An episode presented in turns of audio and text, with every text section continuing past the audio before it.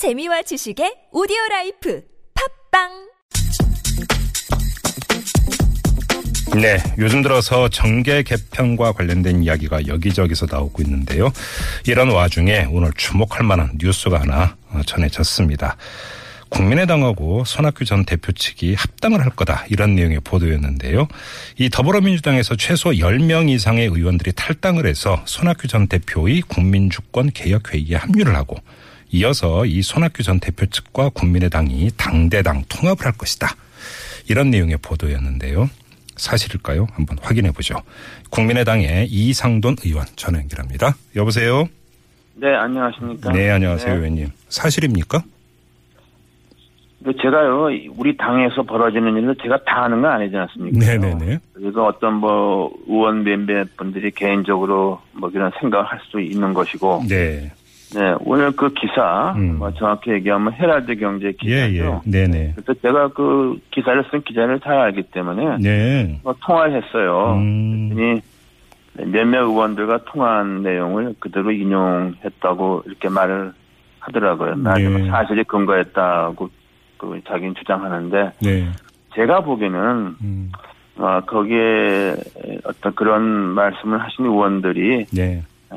자신들의 희망사항을 좀 가미해서 어. 기자들에게 말하지 않았는가 음. 그런 기분이 듭니다. 네. 그러니까 이렇게 가는 게 좋겠다는 이랬으면 좋겠다라고 하는 차원이 아니라 모든 조율로 뭐 끝났다 통합 시기만 남았다 이런 식으로 좀 보도가 되지 않습니까? 근데 보도했는데 그거는 좀, 좀 오버한 거 아닌가 싶습니다. 어. 그러니까 제 느낌은 그렇습니다. 한마디로 소설입니까 그러면?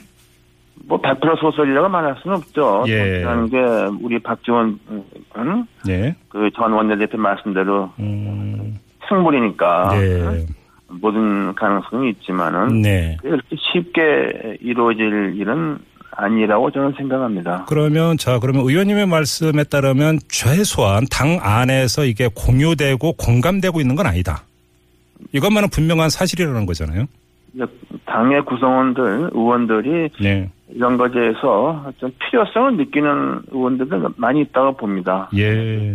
과연 사진에서인 우리 현재로서 네. 아, 과연 대선을 잘 치를 수 있을까에 대해서 음. 좀 걱정하는 의원들이 많은 건 확실히 맞습니다. 예. 그러나 그 기사대로 뭐 민주당 의원 10여 명이 아, 탈당을 해서 손학규 음. 대표 전 대표님과 같이 네. 국민의당에 합당한다, 음. 합류한다 이렇게 되면 사실상 국민의당한테는 제2의 창당이죠. 예, 그렇죠. 예. 정계 지갑 변동이 생기는 것이죠. 네네네. 그리고 민주당에서 이른바 10여 명 탈당하실 의원들이 음. 뭐 대충 짐작하게 되면은 중립급이 많지 않습니까? 네. 어, 그런 것이 가능하다면 누구 누구가 될 것인가는 좀 짐작할 수 있는데 네.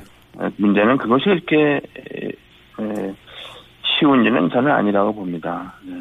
그런데 그럼 그러니까 질문을 좀 바꾸겠습니다. 이게 사실이냐 아니냐 문제 그럼 떠나서 조금 전에 거기에 대해서 어떤 필요성을 느끼는 의원들은 많다라고 지금 의원님께서 말씀하셨는데 국민의당 입장에서 만약 이런 시나리오가 실현이 된다면 그건 국민의당 입장에서 반대할 이유가 전혀 없다 이렇게 보십니까? 어우, 그건 뭐 엄청 좋은 일이죠.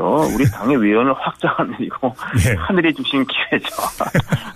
의문의 여지가 없습니다. 근데 어? 과연 그런 것이 음. 특히 이제 저도 이게 국회 보고 보면 네. 의원이 탈당한다는 게참 그게 쉬운 일이 아닙니다. 그래요. 네. 자, 그런데 여기에는 사실은 국민의당 입장에서는 조금 아플 수도 있는 이야기가 전제로 깔려 있는 것 같습니다. 뭐냐면 안철수 전 대표의 지지율이 사실은 답보 상태에 있고 이런 상태에서 국민의당이 자기 어떤 동력을 가지고 계속 지지세를 유지 확장해 가는데 한계에 봉착한 것 아니냐. 이런 어떤 자기 문제의식이라고 할까요? 현실 진단이라고 할까요? 이게 좀 깔려 있는 것 아닙니까, 사실? 네, 그런 위기 의식이 있죠. 네. 그 어떻게 없다 그러겠습니까? 네. 그리고 어, 또 그것을 우리 단독으로 과연 돌파할 수 있을까? 네. 이런 것에 대해서 걱정을 많이 하고 있습니다. 네? 그건 사실입니다. 그리고 음, 어, 뭐 또 한편에서는 좀 어, 국민의당 자체보다 좀 위원을 확장하는 게 네. 좋다고 보는 우리 네. 당의 지지자 그룹도 있고 네네. 또 의원들 중에서도 음. 온도의 차이는 있지만은 네. 아, 그렇게 생각하시는 분이 많이 있습니다. 네. 자, 그럼 한번 좀 하나하나 좀 여쭤봤으면 좋겠는데 왜 안철수 전 대표의 지지율은 답보 상태를 벗어나지 못하는 걸까요? 의원님은 어떻게 진단하세요? 네, 저는 제가 지난번에 4.13 총선에서, 아, 좀, 청취자께서는 조금 생뚱맞게 들릴 수도 있겠지만은, 예. 정당 투표에서, 네네. TK, PK, 예? 음. 영남에서 받은 정당 투표나, 어, 전남, 전북, 광주, 호남에서 받은 정당 투표가 거의, 가- 거의 같습니다. 예, 예.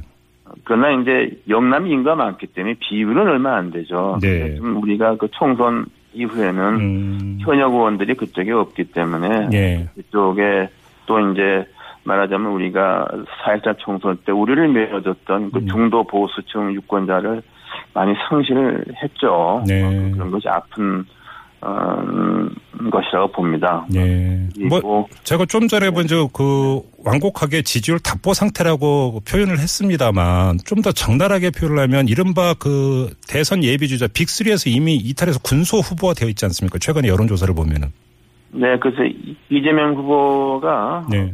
어, 그, 좀, 지금까지 에, 정치 무관심층, 네. 어, 무당파, 심지어 이제 우리를 지지했던 층, 젊은 층의 에, 지지를 가져가서 예. 결국은 이제 에, 민주당의 지지 층을 갖다 결집해 주는 셈이 됐습니다. 네. 그렇기 때문에 에, 지지율이 많이 떨어진 거는 뭐 부정할 수 없습니다. 물론 지지율이라는 것이 좀 통계가 정확하냐, 연- 네. 정확하냐 말할 수 있지만은 음. 이게 다 아시겠습니다만은 총선보다는 대선 이 지지율이 오히려 어, 그, 정확도가 낮죠. 예.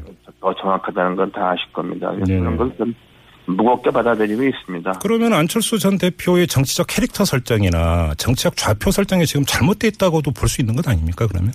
네, 그런 점이 좀 어려운 면이 있습니다. 그래서 예. 우리가 아, 좀 에, 우리 그 안철수 대표가 트레이드 마크처럼 얘기했던 뭐 네. 안보는 보수 예. 또 정제는 진보. 네. 사실 뭐 그걸 갖다 그렇게 에, 칼로 어, 두부자르듯 그렇게 말할 수 있는 건 아니지만은 네. 대체로 그런 것을 우리 지지했던 유권자들이 기대했다고 봐야 되겠죠. 근데 요즘은 그거 유승민 의원이 좀- 얘기하던데요.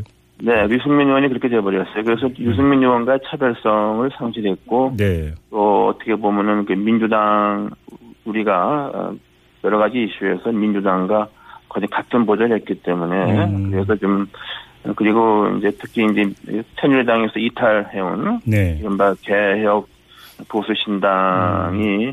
막 말하자면 4.14 총선 때 우리를 지지했던 중도 보수층을 또 아, 가져가지 않나 이런 뭐 좀 우려를 하고 있습니다. 그러면 반등 가능성이 있다고 보세요?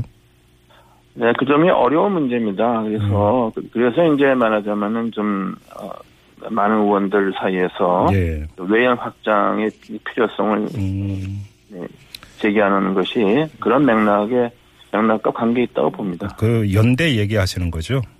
자, 그러면 한번 연대라고 그래서 네, 네. 이 점을 여쭤볼게요. 자, 그러면 네네. 손학규 전 대표 측하고 만약에 손을 잡는다고 가정을 하죠. 근데 그러면 손학규 전 대표가 갖는 정치적 파괴력과 확장력이 그렇게 클까요? 네, 아, 이제 손학규 전 대표의 지지력은 수도권, 뭐 호남에 네. 있고 또 이제 거기다가 이제 안철수 대표 기존 지지층 또 이제 어, 희망하기는 뭐 김종인 전 대표 또 네. 정의화 전 의장 같은 분이 좀큰 어, 음. 병풍처럼 어, 그- 그런 모습을 보이면 좋겠다고 생각합니다. 예.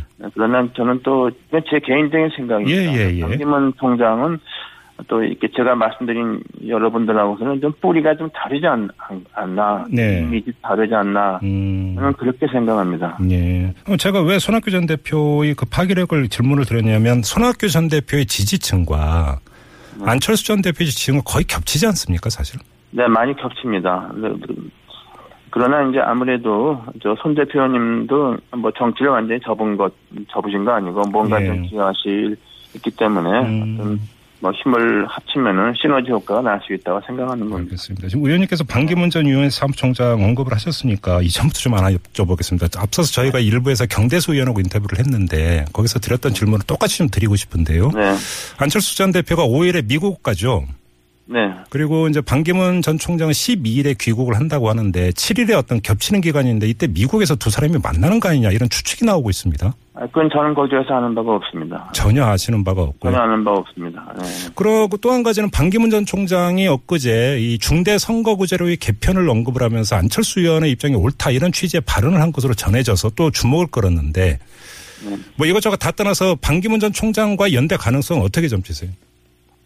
저는 그 우리 의원들 생각, 네. 우리 당의 지지 확대도 중요하지만은 네. 과연 그 우리 국민의당과 또 손학규 전 대표를 지지하는 층이 네. 반기문 총장 지지하는 층과 아, 뭐 상당한 부분 겹칠 수도 있지만은 네. 어 상당히 좀 다- 뿌리가 상당히 다른 아. 면도 많이 있다고 봅니다. 예. 그러면 시너지 효과보다는 오히려 갈등 소지도 상당히 많다 이렇게 보시는 거네요. 그럴 소지도 있다고 봅니다. 저는요. 음, 그래요. 저는 어디까지나 제 생각이고 또 예. 달리 생각하는 의원들도 있습니다. 네. 그래요. 자, 안철수 전 대표의 미국행을 두고 참 여러 가지 이야기가 나오고 있습니다. 그, 예를 들어서 이제 원내대표 경선에서 안철수 전 대표와 가까운 김성식 의원이 떨어지면서 신기가 불편해졌고 그래서 미국 가는 거 아니냐 이런 추측도 나오고 있는데 의원님은 어떻게 평가하세요? 네, 글쎄요. 그거는 저는 뭐 거기에 대해서 크게 비중을 어, 두었던 것 자체가 좀 잘못이라고 봅니다. 그 원내대표 경선에요? 원내대표, 네, 원내대표 선거라는 게 예. 사실은 의원들의 의원들이 간단한 사람들이 아니지 않습니까? 네네네. 원내대표 선거는 왕왕 의원들의 독자적인 판단에 크게 좌우되고 예. 어, 우리 의원들 사이에서는 주승용 음, 원내대표가 어, 좀 하다가 박지원 대표한테 양보했고 해서 네네. 주승용 대표가 원내대표 자녀 임기 음. 1년도 아니고 내년 어, 금년이군요. 5월까지니까 네. 하는 거라는 것이 상당한 좀 묵시적인 좀 하자 그럴까 이런 게 좀 그런 분위기 있었어요. 예. 그리고 또 주의원 자체도 상당히 음. 또 의원들과의 스킨십 같은 거를 어, 상당히 좀 에, 그런 게 좋은 분이죠. 음. 그랬기 때문에 에, 저는 그래서 에, 거기에 대해서 큰 의미를 주었던 게 오히려 어. 잘못된 거였다고 생각합니다. 좀 의원님께서 되게 완곡하게 표현하시는데 간단히 정리하면 사실은 당 안에서 있었던 일종의 묵계라고 할까요? 이런 것들을 오히려 안철수 전 대표가 그러니까 그 무시했던 것 아니냐, 별로 중요하게 생각하지 않았던 것 아니냐 이런 뜻으로 들리는데 맞습니까? 그런 부분이 제가 볼 때 안철수 대표의 좀, 좀 부족하다 그럴까요? 좀 그리고 제가 볼 때 안타까운 면이라고 생각합니다. 네, 그래서 아, 그래요. 뭐 그- 그런 부분 다 같이 가고 음. 것인데 예. 글쎄요, 뭐 어떤 당의 흐름 음. 제가 볼 때는 정치라는 게 흐름이 있지 않습니까? 네네네. 그걸 음. 타고서 가는 것이지. 네. 요새 배를 몰 때도 그 바람과 그 파도를 어? 타고서 몰아야 되지 않습니까? 예, 예, 예. 뭐 그런 음. 그런 식으로 네네. 정치를 해야 된다고 봅니다. 부족하다고 말씀했는데 그게 바로 이제 정치적 유연성 내지 대응력 이런 게 부족하다 이런 말씀이시네요. 그래서 좀뭐 뭐 좋게 말하면은 뭐 좀 어 그 뭐라 그럴까요? 예, 솔직하고 뭐 좋은 면도 있지만은 네. 정치라는 것은 그때 그때 상황에 따라서 네. 그 바람 부는 대로 음. 가는 것도 정치 아닙니까요? 좀 네, 그런 네. 부분이 필요하다고 봅니다. 알겠습니다. 마지막으로 이거 질문 드리고 마무리할게요. 어느 순간부터인가 국민의당에서도 언론은 어떤 식으로 묘사하냐면 안철수계, 호남계 이런 식으로 나눠서 보도하고 있습니다. 어떻게 받아들이세요? 저는 그썩 좋은 표현이라 아니라고 봅니다. 그리고 또 현실적으로 좀 맞지도 않고. 그렇게 나누어져 있는 건 아니라는 말씀이세요? 네, 그리고 사실은 어, 우리 뭐 비례대표 의원도 정당 투표가 많이 나와서 많이 있지만은 예, 예. 이 비례대표 의원은 원래 자기 전문 분야에서 그 내공을 살려서 활동하는. 게 맞지 않습니까? 음. 그래서 그 지역구 의원과 음. 정치적 비중이 똑같다고 저는 생각할 수 없다고 봅니다. 그래서 예, 예. 네, 그, 렇게 외부에 비춰지는 것은 바람직하지 않, 않다고 봅니다. 네. 알겠습니다. 참 여쭤볼 게 많은데 또 시간이 다 됐네요. 그 조만간 다시 한번 모셔서 요번에 좀 이- 다른 거의 뭐 개헌 문제, 개헌특위 위원으로 들어가셨죠? 네, 그렇습니다. 예, 여러 가지 여쭤볼 게 있는데 이건 좀 다음으로 미루고 일단 오늘 인터뷰 네. 여기서 마무리하겠습니다, 의원님. 고맙습니다. 네, 네, 감사합니다. 네, 지금까지 국민의당의 이상돈 의원이었고요.